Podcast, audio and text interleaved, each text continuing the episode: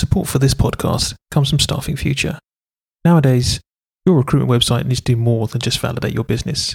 Websites are your digital front door where new clients and great talent should come knocking. So, do you want your recruitment website to stand out from the crowd, generate new business leads and placement revenue? If that's a yes, then talk to Staffing Future, the recruitment website and technology experts. Get a free website and technology stack review and competitor analysis today. Just visit staffingfuture.com slash rules. What great ideas are so close within your grasp? Seeing other points of view, anticipating change, considering multiple possible turnouts, acknowledging uncertainty, searching for compromise. We're going to talk about how to get over those limiters of innovation so that you can extract better thinking from yourself and your team. So let's talk about how to win the future. Welcome to the Marketing Rules podcast from ThinkinCircles with me, your host, James Whitelock. How many times have you been told that content is king and it's the key to inbound marketing? A lot, I guess. But where do you start? Joining me this week to discuss all things content marketing is Jessica Ross. Jessica started her own marketing business in 2020 and has carved out a niche for herself as a content specialist. Welcome back, everybody, to the Marketing Rules podcast, and I am joined by Jessica Ross. Um, and Jessica is here today to kind of talk a little bit around uh, recruitment copywriting and uh, all kinds of other types of copywriting as well, and drop some absolute kind of nuggets on uh, on our listeners on how to get the best out of their um, their content. But I feel first, Jess, why don't you give us a little bit of an introduction to yourself, um, a bit, bit of your background as well? Yeah, sure. Um, so I'm a freelance marketer and copywriter. Uh, I only went self-employed uh, in September last year. Uh, thought it'd be a really great idea to start a business during a global pandemic. Why not? Uh, but I spent three years as a recruitment marketer, um, and prior to that, I was working with the brand team at Lush Cosmetics. So uh, I've been in marketing for a while now, and uh, yeah it's it's been amazing sort of deciding to to go self-employed after being made redundant. It's a really rubbish situation for everyone but i'm trying to make the best of it. Uh, and it's it's been going really really well. Um, i look after a variety of different aspects my clients so it ranges from social media management brand strategy pr and promotions but my bread and butter is really copywriting. Uh, and you know for me helping businesses turn their thoughts into really engaging words is, is, something that I really enjoy. And it's, yeah, I think it's something that's underrated a lot and it's not something people really actively think of uh, that much. So it's really a joy to be able to help businesses understand why it should be rated more highly than it is. Um, it's one of those aspects that's really fucking difficult as well. If you're not a copywriter, or if you're not, I mean, I personally am not a particularly good writer. I cannot write for toffee, um, and it always amazes me that I can sit there just sweating over trying to kind of write just a couple of paragraphs, and then um, and then someone like yourself can just kind of can so elegantly kind of bring that bring those kind of thoughts together. It always amazes me because I'm just not that just that eloquent. It is just so frustrating, um, and I think you, I think I think you're right to a certain extent that people don't understand what a good quality copywriter and good quality copy how much that can make a difference right? I mean it can be the difference between someone uh, kind of staying on your for instance reading your advert and not reading your advert or spotting all the the grammatical and typos in your advert and then moving on. You know and, and within recruitment maybe even also things like not understanding the kind of the possible biases that are kind of written into the advert and things like that right? So i mean i think that's a good kind of place maybe to start is around kind of um, recruitment uh, job advert writing. I know this is kind of something that you've kind of worked on a lot. So kind of what are the kind of where, where do you where do you start? You know what are the kind of things that we should be kind of trying to kind of put in place yeah, so I, I, think you know it. A lot is asked of recruitment consultants now. They need to be sales, they need to be marketing, they need to be everything you know to everyone. Um, so I think you know it it is about definitely nurturing the relationship between the two. Um, but I think one of the biggest mistakes I I've always seen is when you just see a job spec that's copy and pasted into a job ad and it goes on a board. And it, the thing is an internal document that is meant to help screen candidates is not the same thing that you need to be putting out for those candidates to actually see. Um, some really basic things that people should be thinking about is actually structuring their advert so actually thinking about you know smaller paragraphs shorter sentences subheadings bullet points the real basics. Um, and then think about how you're actually selling your client. You know whereas previously I would preach about, you know, there weren't enough job adverts actually sold a perk such as working from home or working flexibly. And now it's all I see when it's not even a perk anymore. It's, you know, everybody's working from home. So when I see a job advert that says, guess what, you get to work from home, it's like, oh my God, everyone is. uh, so really, really, think about what are the actual, uh, you know, what's the differences in the company and, you know, actually what's what's the culture fit there as well, because those are the things that candidates are really looking for now if they're you know if they're applying to be a, a job to be a, an accountant for example they don't need you to list out the responsibilities of an accountant. They know what their job is. They know what they have to do. Um, so it's why should working that in you know in that particular place be any different than somewhere else. Um, and that really comes down to knowing your audience. So you know actually thinking about what if you you know if this was you applying for it what would you want to know about that job? Uh, and using the correct language that's going to appeal to those candidates. So uh, if I if I was reading a job advert for something to do with marketing, I'd want it to be all singing, all dancing, lots of descriptive words, lots of adjectives, make it really sparkly and fun. Whereas maybe if it's a solicitor, you know, maybe it's a little more bit more technical, or you know, if it's an engineer, it's more about the the bells and whistles on actually what their job, you know, entails, and maybe their career progression and development opportunities. Um, but I think you know you hit the nail on the head with what you said at the beginning in general in terms of copywriting that it is something that's very much in the background. People don't think about you know when they look at words on an advert it's the last thing they think about actually someone's behind that writing them. Hmm. um, and you, you, see a tv advert or you you see a, a, big billboard up in in london or on the tube you don't necessarily think about the fact that someone's had to sit down and actually craft the copy that's gone into that. And i i think it's yeah it's it's something that it isn't easy. And when you were saying you could sit there and really struggle to to write something I think actually there's nothing better than having an outside person come in and look at that because sometimes when it's your own business you're too close to it. And when it's your baby you're thinking about it very internally. So for someone to come in from an outside perspective uh, it can yeah sometimes that can really just bring a, a fresh take on on what it is and how you're actually trying to explain it to people. Um do you ever get that kind of uh, that that kickback that we do when it's like, oh, you don't know our industry? How can you kind of talk to talk to people? How, you know, you mentioned kind of solicitors. Obviously, you know marketing very well, but you know, how do you kind of? And my feeling is as well, you know, apart from there is there's some there's some key terms I think you've always got to kind of drop in that are relative to that to that industry to show that you technically know that. But then it comes down to people talking to people, and how would you talk to someone who was who was a solicitor or et cetera, et cetera, et cetera, um, and and that's more about being. I think that's more about kind of empathy than necessarily is about the kind of technicalities of of knowing the industry inside out.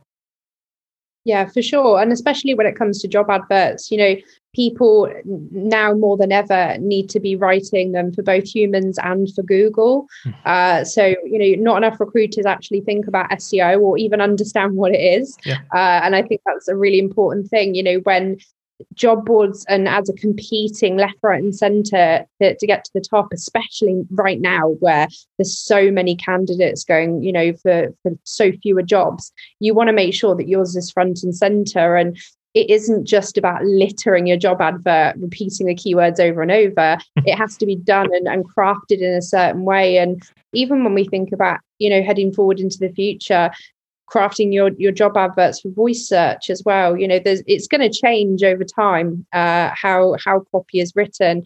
Uh, but it's ultimately it's it's what you said it comes down to knowing your audience. And actually if if you don't know the person who's going to be applying for that job how can you possibly write uh, you know a compelling job advert that's actually going to attract them? If you're literally just putting this is the job and this is why you know this is why you should apply there's nothing tangible there that's actually going to excite them and too many job adverts will just list out this is what we want from you. This is what you're going to be doing. This is what you're going to give us. And you get right to the bottom and it's like where's the bit for what i get? And it, it's just me me me me me you know and and it's and i totally get it especially within recruitment because it's very much from a you know recruitment perspective it's what the client needs it's what the client wants it's what they've asked for but you also have you have to give something in return. And when so few job ads highlight a salary now there has to be something on there. And yeah. it's not good enough to just say you get free parking and free fresh fruit on a friday. Like no one gives a shit. They really don't. They they want to, they want tangible you know benefits and reasons why they should go to company a instead of company b. And not enough people understand those differences yeah, it can feel very transactional, can't it, sometimes? And I think that's the kind of where you want to kind of get away from. Um, I just want to kind of uh, loop back to what you mentioned around um, SEO and get your thoughts on conversations we've had around kind of job adverts and and SEO. Um, and it does tie into copy to a certain extent. Is how much does SEO really now play in in writing a job ad when it's so difficult to get your job seen beyond the job boards who dominate the, the pages. You know, is it worth concentrating on getting your job uh, ranked highly within a job within a job boards, and then them letting them do the hard work of getting it at kind of the top of Google, as opposed to you doing it?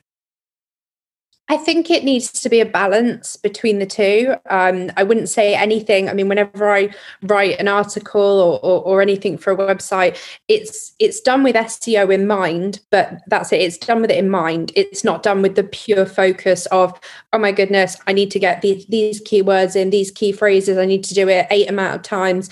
It should it just should just flow naturally. And as you say, you are writing this for humans, um, but it does need to be picked up as well. And what you don't want is for it to if especially if you're just copy and pasting and if you copy and paste the same job on multiple different boards it's going to come across as spammy it's going to come across as there's no care or attention.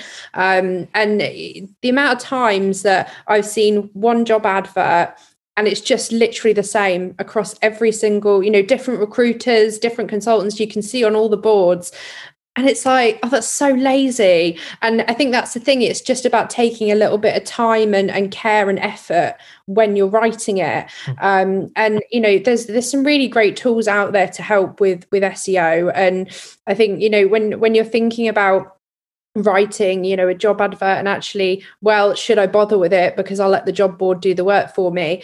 If you could craft a perfect job advert that went on your own website that was built for both humans and seo perfectly why would you need to pay a job board thousands of pounds every single year to do that for you? Mm.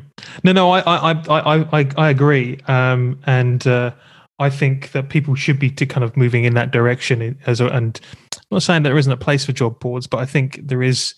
There's there's the more emphasis you give to your own brand should definitely be that should come higher than than on the job boards. Um, uh, so, with regards to kind of recruiters writing copy, um, and I'm sure we can have some fun around this. Where do you think this? Where, where, do you think this kind of responsibility lays? You know, from your experience of working within within a recruitment agency, did you write the job adverts, or did you did you train the recruiters to do it? Did you trust the recruiters to do it? You know, um, it's it's not it's not unfair to say that you know recruiters are recruiters. They're not necessarily always kind of copywriters, and not necessarily expected to be copywriters. So, uh, what what's your kind of feeling on that subject? So my own experience is a little bit varied um, because when when I was an in-house recruitment marketer, I I put together loads of training. Um, I think the thing is, I understand that consultants are very time poor. You know, it's they're smashing their phones, they need things yesterday, they don't have time for marketing bullshit. And I get that. Um, and, you know, I think it's one of those sometimes you can put as much training together as possible and you can deliver as much training. But ultimately, if people aren't on board with it and they don't want to run with it, you're kind of just talking at a brick wall. Um, so I I did a mixture, um, and certainly now in my freelance role, I've I've written uh, job copy for for some bigger brands. I did some work with um, Random House Group for like the Penguin books. Um, they were looking for some new people, so helped them crafting with their job ads. And I think it, you know it's it's a bit different. Maybe if it's uh, you know, a brand who are advertising in house and they just need the odd job advert done, it feels a lot easier to get a copywriter on board because it's a couple of job ads that they need refining, maybe a few times a year. Whereas obviously for an agency where the job adverts are going out every single second, um, you know, I, I would imagine, you know, they're feeling like, well, we just don't have the time to to dedicate to this. And this is why I sort of, I suppose, bring back to what I said at the beginning, which is that the sales and marketing role they're kind of becoming blurred. And I think, in my opinion, eventually there won't be sales teams and marketing teams. They need to be one team. You need to be able to have a role that encompasses all of that.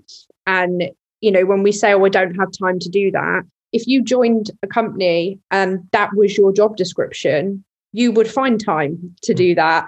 Um, it's only because you've been, you know, trained and brainwashed that this is what you need to do um, that, that you don't consider it part of your role. And I think actually it's an education piece as well. When when I first joined um, in house, the agency I worked for had never had anyone doing marketing internally. So actually explaining to consultants why it's important. And when i was first talking about copywriting it was sort of, you just saw everyone's eyes kind of glaze over uh, like what is this woman going on about? But you do see some of it actually sinking in and w- when you really start explaining the why behind it because it's all well and good saying oh, yeah i want you to take an extra half an hour out of every day to sit and craft every single you know job ad properly. But actually when you tell them okay well if you do that you're going to get a higher applicant rate. And not only that, the applicants that come through are going to be of higher quality. So you're going to have to do less screening. and You're going to have to go through less bullshit. And especially at the moment where you've got like 3,000 candidates in a 24 hour period, you know, you're going to cut all of that down. So you're going to be more efficient.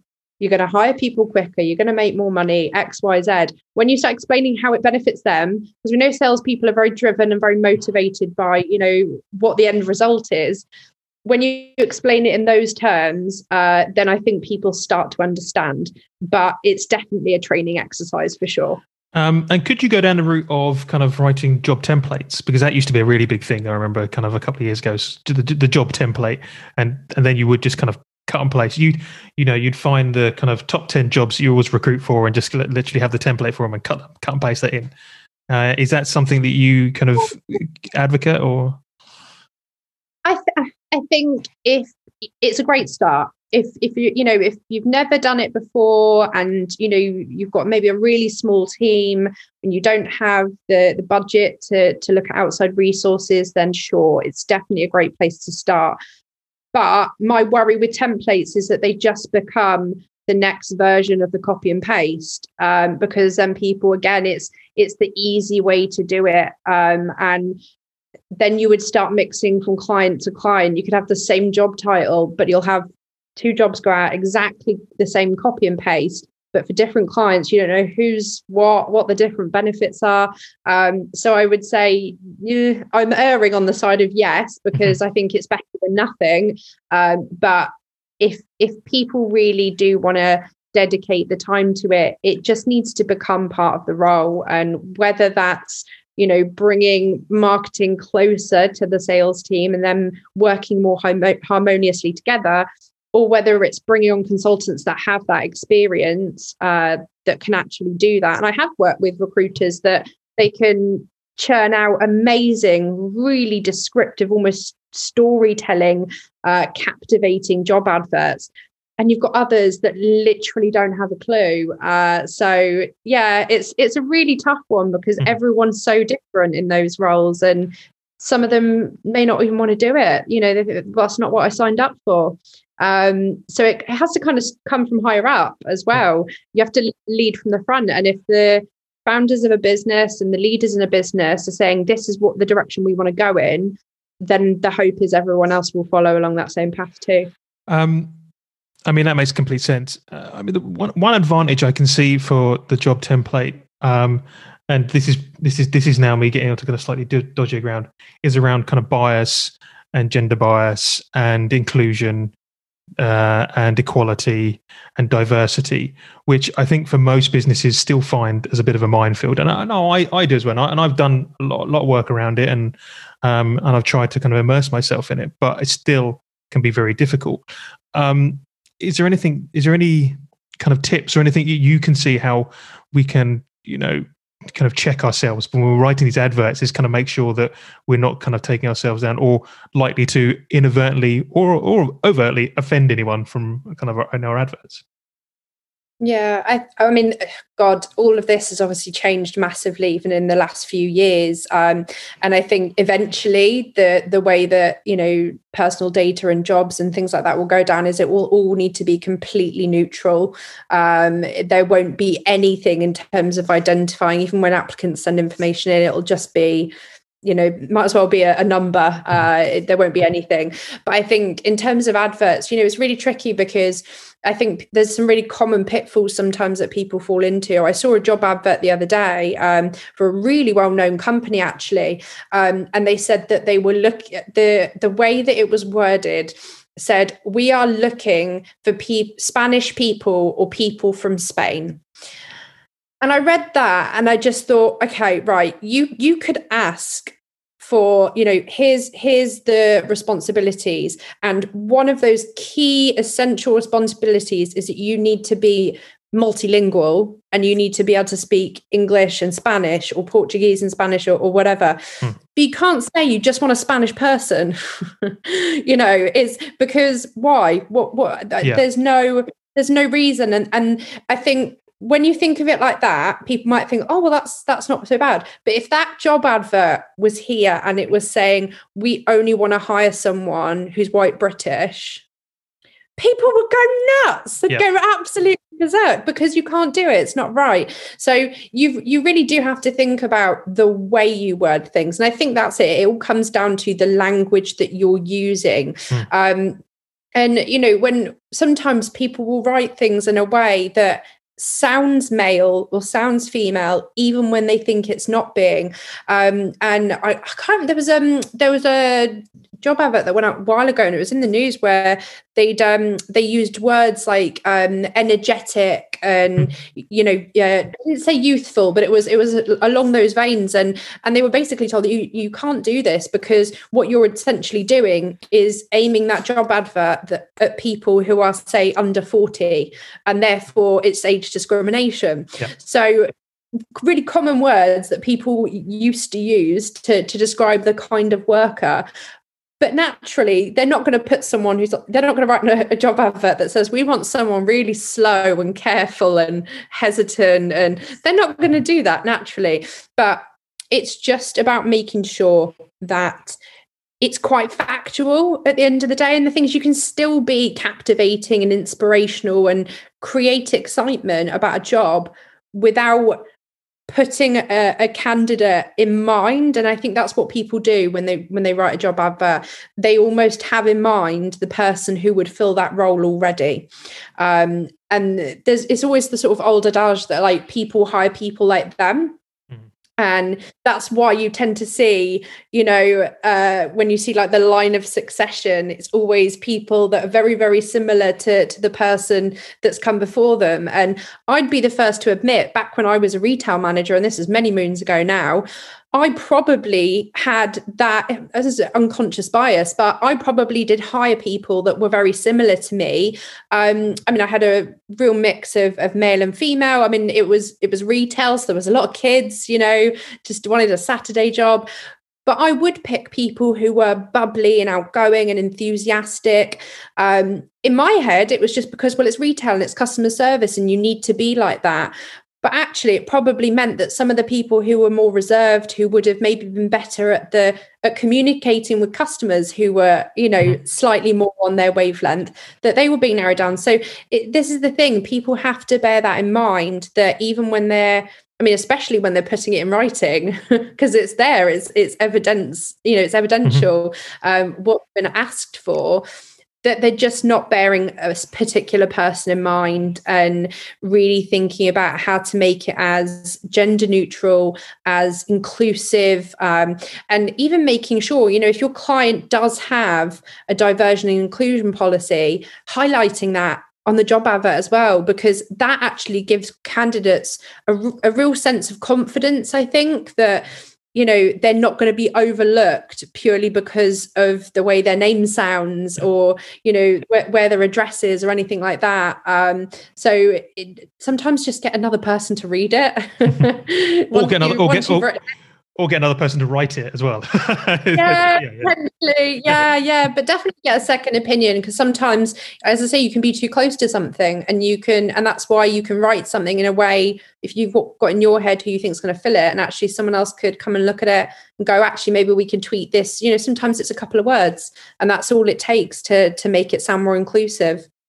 Um, and one last question I've got on uh, on the adverts before we kind of uh, move on to something uh, something else is how important is the job title uh, when it kind of comes to these things? Because my experience is that you can have the same job in different businesses and it can have a different title, uh, and this is always confusing. I think, especially from a candidate's perspective and an applicant's perspective, is is this how do you overcome that? You know what I mean? And I guess I'm, I, I, I think I know how you're going to answer it, but how, I mean, how, how do you, how do you get around that?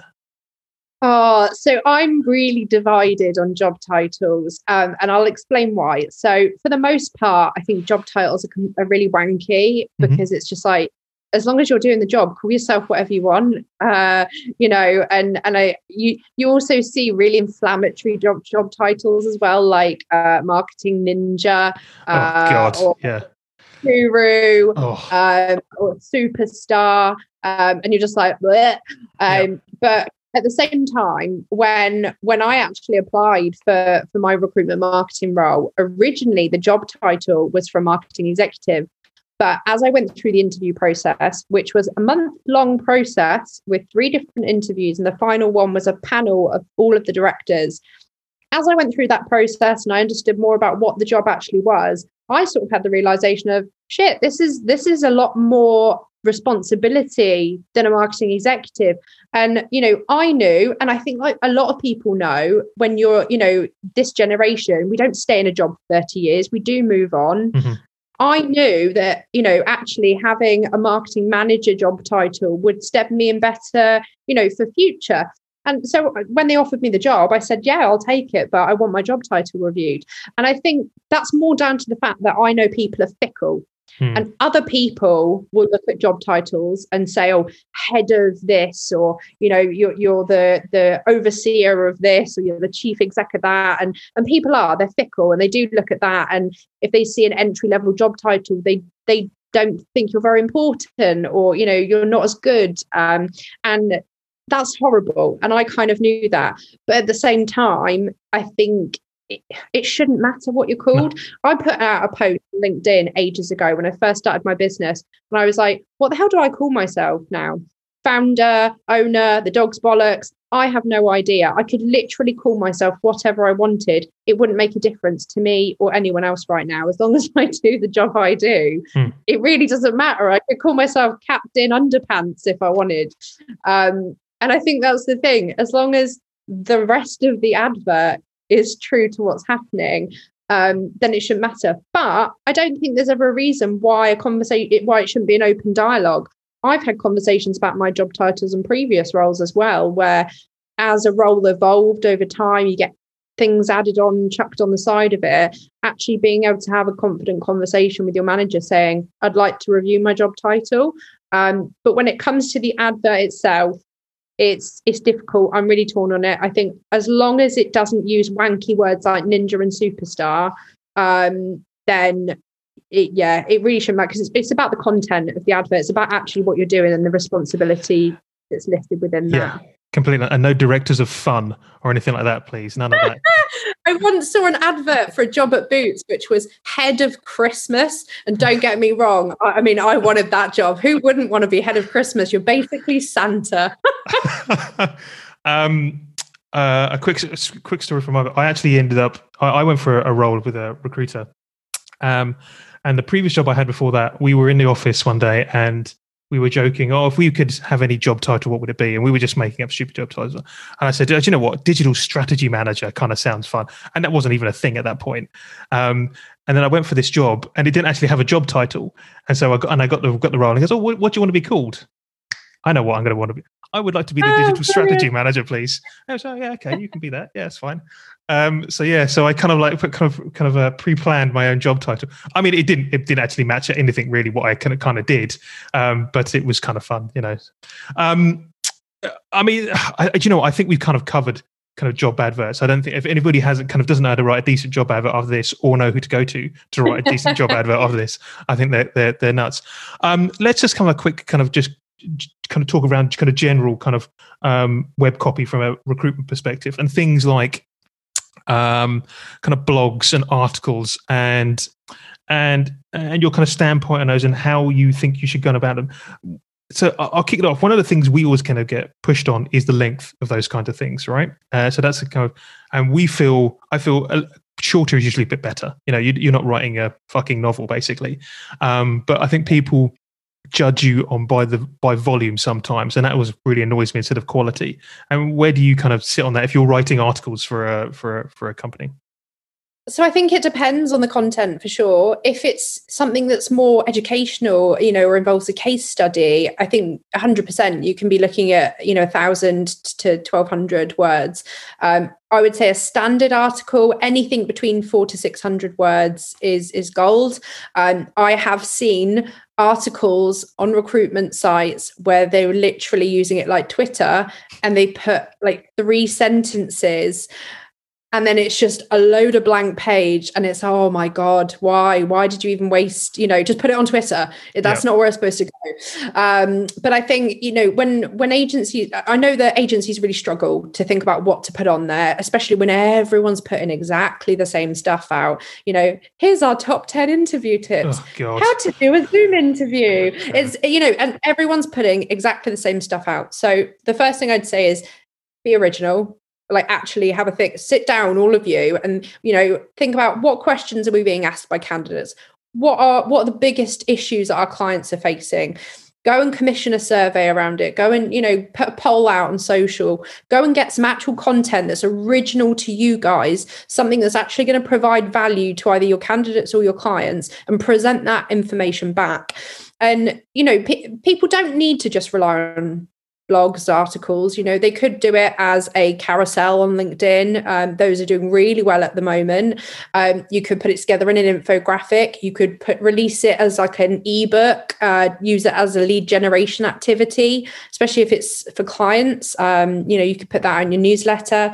But I think in terms of articles learn to write a good headline this is my first uh, you know there's loads of headline generators out there. If you're really that lazy uh, you know there's absolutely loads. So go and find a headline generator and use that. Um, but you know it, all your copy is worthless if your headline doesn't actually get people to click on and, and read more. So that that's the first thing.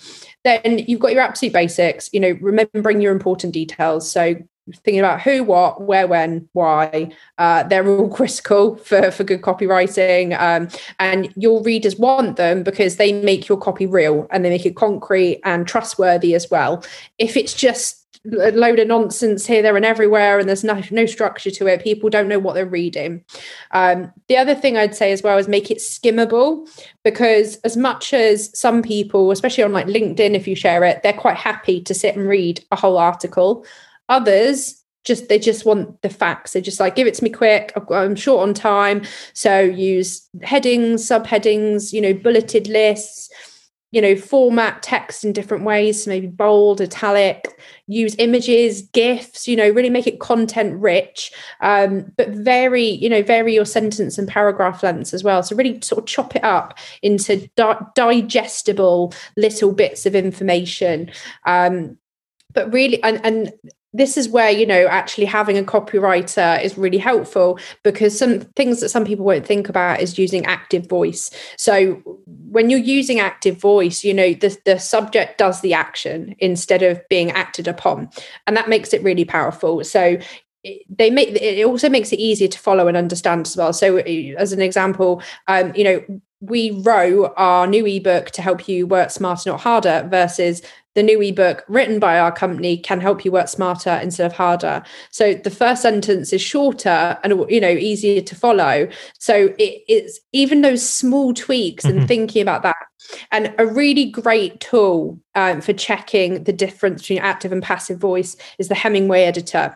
Um, if people want to just kind of chuck it in there and they've no idea about anything I just said, if it's all just kind of gone in one ear and out the other, is go on to Hemingway Editor because you can just drop it in and it will tell you exactly what you where you're going wrong um, in that side of things. But a lot of it does come down to the research beforehand as well. And I think too many people are quite happy to just sort of slap anything, go, oh, I'll put it on the blog. Um, my absolute bugbear and if my if the agency i used to work for uh, listening to this then they'll hate me for saying it. But it's not just them that do this. Loads of agencies do it. Nobody gives a shit if you've just renewed a ten a contract with with a client. Yeah? No one gives a shit if you if you just want a tender. Like literally nobody cares. And the thing is i know that agencies put it on their blogs because you know they want to show the client that they're shouting about them and all that invest in some PR instead. You know, get get it out somewhere else in within the, their industry news, within your sphere. You know, your local chamber of commerce. Don't put it on your fucking blog. Like no, no one's interested in that. Um, and and the thing is, even if you do put it on there, don't just put we've signed we've signed another two year contract. Like make it interesting. Yeah. Actually offer something. Why have they re-signed? What did you do for them? How many you know candidates did you did you place with them in the year? Like actually make make it into a case study if you're gonna do it don't just say it's because we've re-signed a con we signed a piece of paper it's so boring um I, yeah, I completely agree. That that's just just kind of just drivel, isn't it? You know, um, yeah. You know, I, I always like the term uh, trying to be that kind of signal in the noise, and it's difficult, right? It's difficult to kind of stand out from everything. Which which brings me on to my last question: is around having an opinion and whether and how how much you should kind of put an emphasis on that, and does that really work? Does it not work? The, usually, the the the the feedback we get is oh, we don't want to kind of upset the apple cart because by having an opinion, we don't want to upset anyone by having an opinion. My feeling is is you should always have an opinion. But where do you kind of stand on that? I think you should if you if you are the kind of people that have opinions on something, then yes, you should voice that opinion.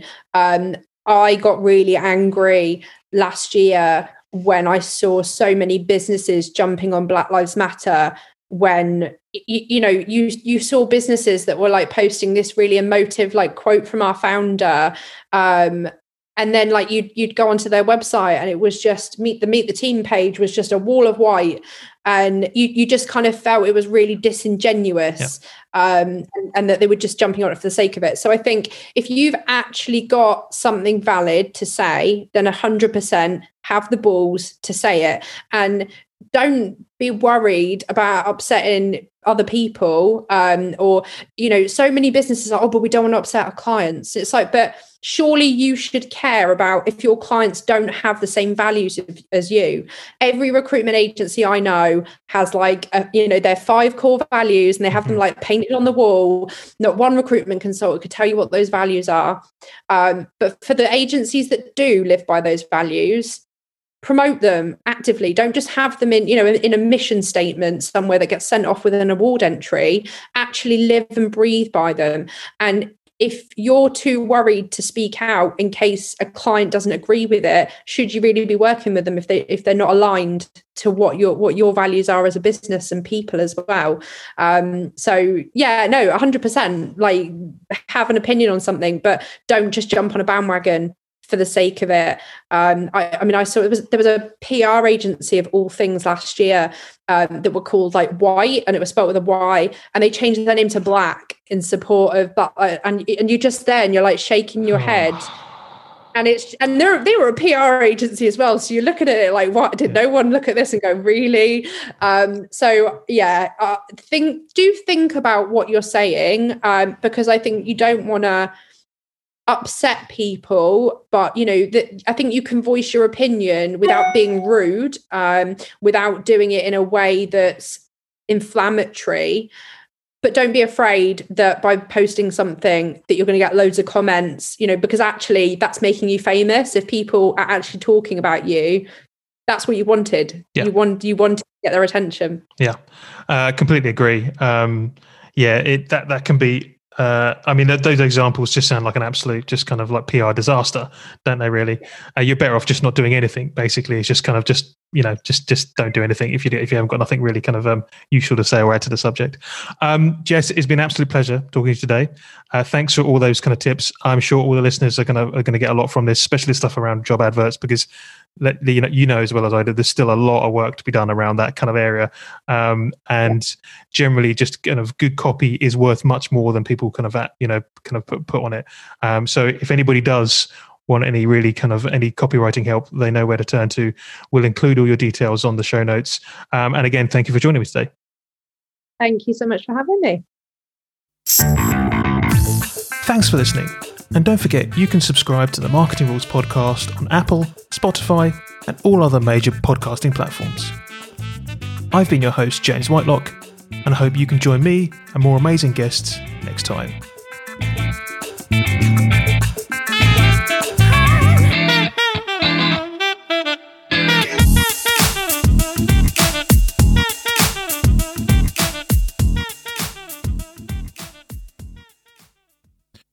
The Marketing Rules podcast is a ThinkinCircles production.